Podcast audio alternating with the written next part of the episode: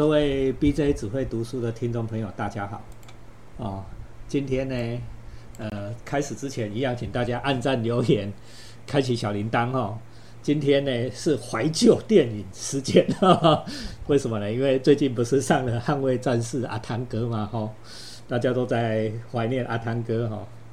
那我跟齐鲁就在讲说，嘿，那我 我们读书节目，我们有没有心中永远的阿汤哥？哈有没有那种东西？那齐鲁就说有。好，我们今天就来讲非常有趣的哈。我们今天要讲《聊斋志异》里面一段非常有趣的段落，叫《聂小倩》。为什么说呢？就是《倩女幽魂》这部电影哈。那我们现在请齐鲁。哦，对啊，就是，诶，好了，就既然从这边开场，就讲到说。就是每个年代都都有一些荧幕女神啦，就是我我对呀，就是说，假如说用这十几年来来看的啊，假如有去追那个漫威宇宙的话，嗯，那应该就是可能应该大家想到就是黑寡妇嘛，对，加里乔汉森这样，对。可是在我年轻的时候，就是就是二十岁上下的时候，那时候那时候其实有一个我我心目中觉得就是也是这样，就是一出道然后就让人家那个惊心动魄的，就是就是王祖贤演这个。《倩女幽魂》的聂小倩，王祖贤这样，对，然后就从此那个形象就跟着我们一辈子了，就像阿丹哥一样啊，对啊，对啊，就是王祖贤，我觉得年轻的时候那出来真的就是他，其实我更早看过他跟许冠杰演那个《工人皇帝》啦，对，那时候他根本还不是主角，只是个花瓶，就是对，可是那个花瓶就是就是很奇怪，我不知道了，可能年轻的什么，反正就是看到她就觉得说，就是就是那种就是觉得。真的太太漂亮这样，嗯，就算戏不重要，但是那个人摆在那边就觉得真的太美了这样。哦，因为我们现在是 podcast，没有办法弄照片、弄影片给大家欣赏，请大家上网去找哈，找找看以前的王祖贤哈。我最近看到那个人家在 po 他年轻的时候的照片，还在台电女篮队的照片，哇塞，那个才叫做真正的女神啊！哈。好吧，我们先把女神等一下再讲了。我们先把这个《聊斋志异》的聂小倩故事讲给大家听。那还是主要来讲那个聂那个《聊斋》原版的故事啊。哎，就是我我就用白话直接讲，就是就是浙江人宁采臣，就为人慷慨豪爽，所以他常常跟人家讲说，我不会见异思迁，这样我忠忠心不二，这样。对对啊。然后有一次呢，他就到了金华，应该是要去准备考试了。嗯，哦，看到一间大庙，就是庙很大，很富丽堂皇，但是里面的草长得比人还要高，这样，对，所以就是已经荒废了。那这因为呢，他去金华，金华是大都市啊，大都市房租很贵，其实古代跟现在也是一样的，大都市房租很贵，所以他就要准备考试，要住一段时间。他想说，那就干脆住这破庙，哎，住这个荒废的庙好了，庙是很大了，但已经荒废了，住在这里，然后这里环境清幽嘛，又不用钱，这样是不是准备考试正好？对，然后他到了晚的傍晚的时候呢，就遇到一个书生也进来住，这样。对，那个书生呢，就是口音不太一样，但是讲起话来就是很朴实，这个就是好人，忠厚好人。他可是问一下他说，他就说，哎，你你不像是浙江人啊，这样子。他就说，他那个人就说说，哦，我叫燕赤霞，这样。是陕西人这样，好电电影这里就改编了啦，哈，就是说宁采臣住的这只庙叫做南若寺，哈，现在还常常用这个梗，对不对？那燕赤霞是一个道士，好来，在这里就是他的出身打扮，然后两个人相谈甚欢，但是晚上就是各自去找地方睡觉啊。对，那宁采臣可能会认床还是什么，就是半夜还睡不着，然后就听到说好像北边的院子依稀有人在讲话，然后他就好奇，他就爬起来。然后就跑去那个墙边偷看，这样，啊，就看到有四十几岁的一个中年女性，然后跟一个年纪更大的一个驼背的老婆婆在讲话。呃，那个中年妇人就问说：“哎，小倩还没有来吗？”那老婆婆就说：“没。”小妇人就说：“那小倩有跟你发牢骚吗？”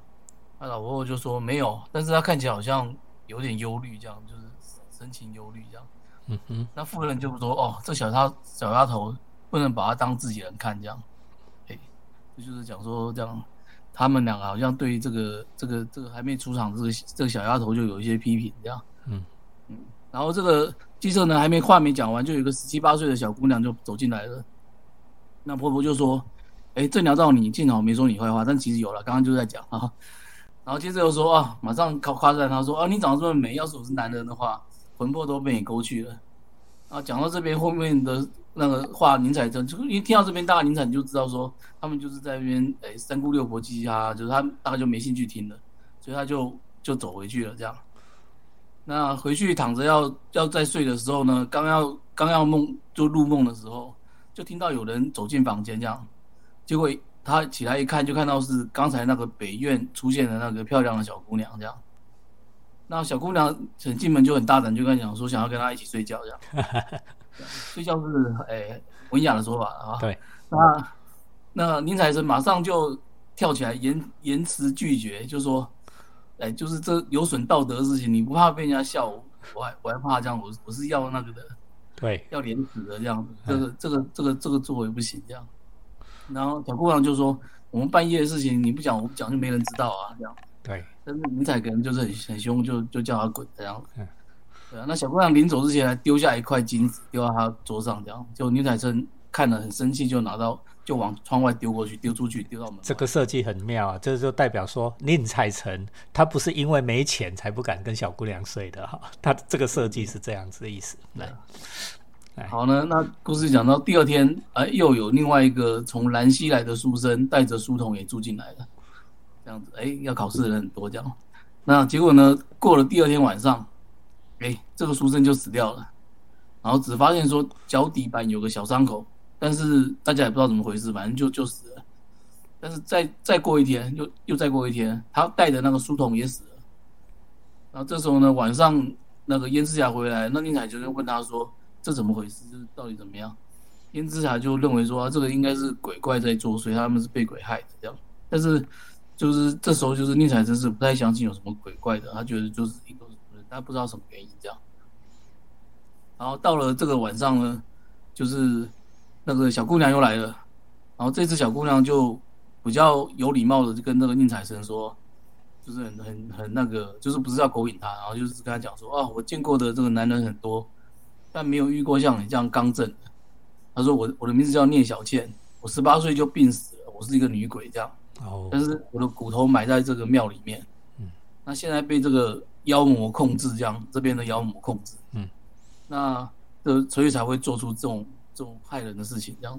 但是因为现在庙里已经没有其他人可以杀了，那妖魔晚上可能就会来杀你，这样。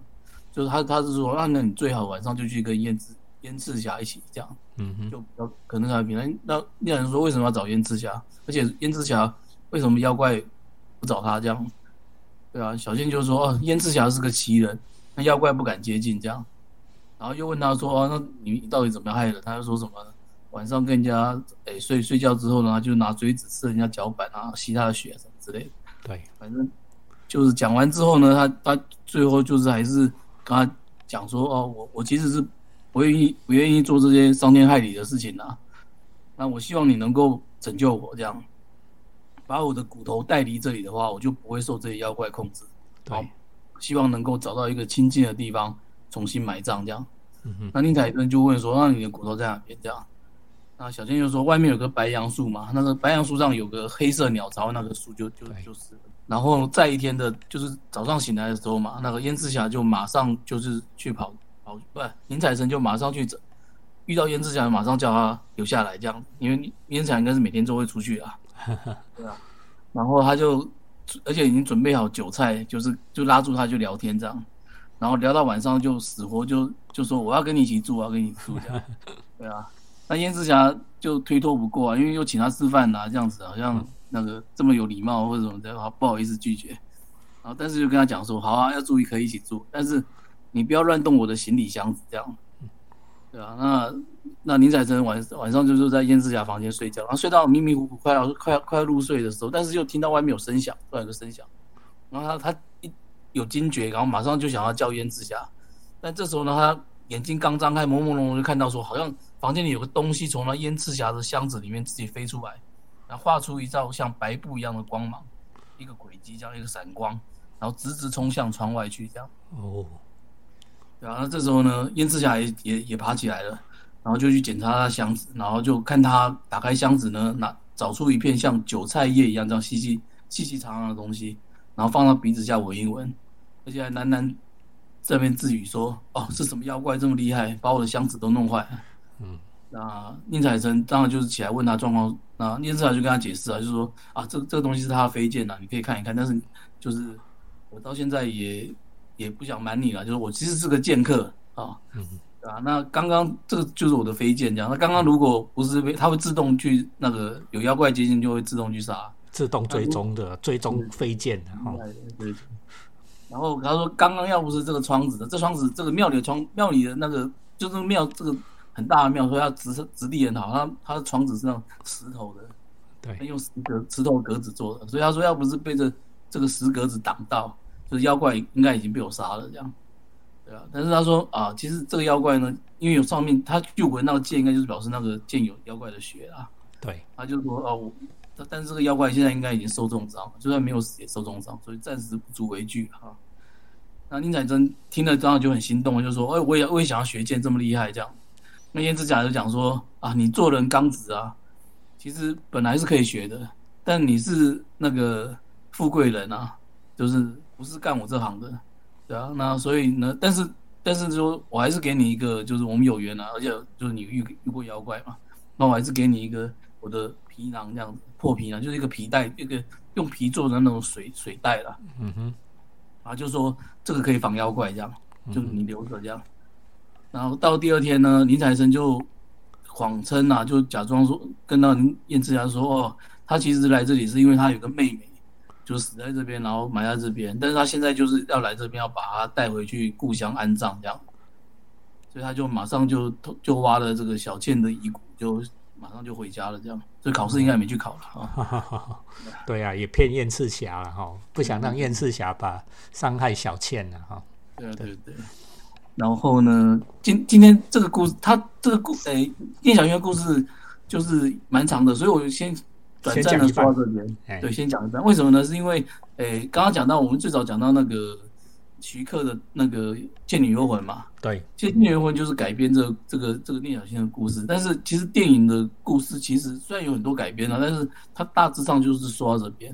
那电影的后面故事应该就是讲他们去大大战妖怪啊，把小倩救出来嘛，就是把这个这部分比较扩张，比较更演的更那个而已。但实际上他的故事大局线就是一个书生遇到女鬼，然后就觉得女鬼很可怜，最后把她救出来。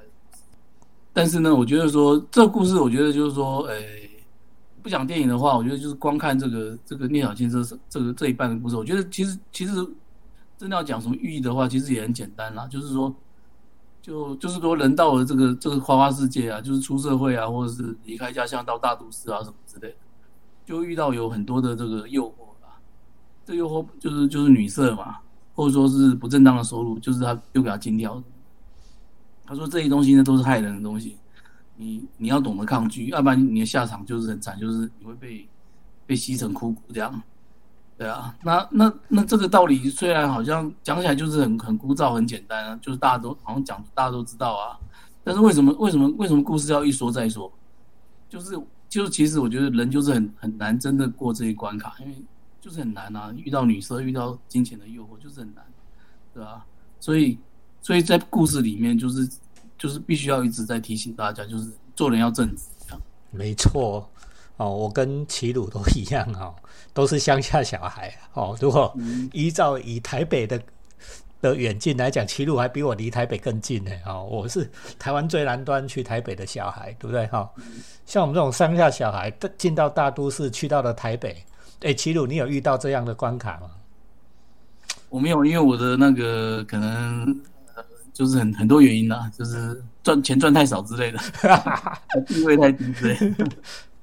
有啦，很多啦，哈！我跟你讲，你要是进了江湖以后，多多少少，不管你是在这跟钱赚多赚少没关系，赚少有赚少的玩法，赚多有赚多的玩法，对不对？哦，我常常跟大家说一个比喻，比如说女色这种东西，对不对？你钱少的人在小吃部玩呐，对不对？钱多的人在林森北路玩呐，对吧？一样的事情啊，你能不能挡得住那种诱惑？尤其对我们乡下小孩来讲，哎，这个是非常大的幸运，因为我们乡下没见识过这种东西。对啊，而且而且就是说，这个世界也很多的诱惑，就是你不知道说你你做下去，事实上后面是有很多的后果，后果，后果这样，对对对，你要想后果，每次哦那个。设置当头一把刀啊！你每次要、你真正要要个桥了去的时阵，你就要想一下那个后果，对啊，所以忍一下。对，所以我觉得聂小倩上半部的故事就是就是这样，其实很简单，但是它就是一个融合了，就是把它转换成一个好像又有剑仙又有鬼怪的一个故事，就变得很好看了，很精彩，就是很容易看这样。可是它寓意其实就是就是这样，就是要远离这些诱惑这样。而、我们讲深一点我们讲深一点，其其实这个故事是，你给他想，你再想深一点。聂小倩哦，这个故事里面，聂小倩还有明白跟宁采臣讲呢，讲说我是鬼呢，我是我是死人呢，对啊，说我有害的那些以前那些人我害死的呢，对不对啊，？现实生活中，那真的要害你的女人哦，她会不会跟你讲我是、我是我是我是妖怪？啊你跟我你你你沾到我会死嘞？对啊，就算你也正直，你也要小心，人家不会骗你这样子。对呀、嗯，我跟你讲，尤其是这种女人超会骗你的嘞！哈，张无忌他妈不是说越漂亮的女人越会骗人，诶，这是不变的真理呢，是吧？对，所以，哎，其实其实讲就是原则都很简单，就是我们要个正直的对人，但是这个世界实在是很困难哈。真的很困难哦。好，那如果再深一点，好，再深一点哦，就是这个女生真的跟你讲我是妖怪，我就是来骗你的，那你觉得你搞得定？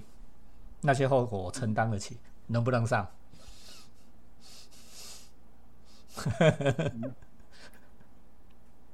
齐鲁，你上不上？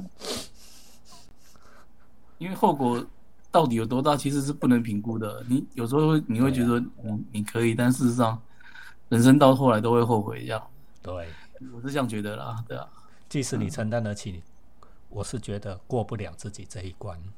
嗯，哦，你你总会老嘛，哦，老的时候回首前程，你过过不了你自己这一关。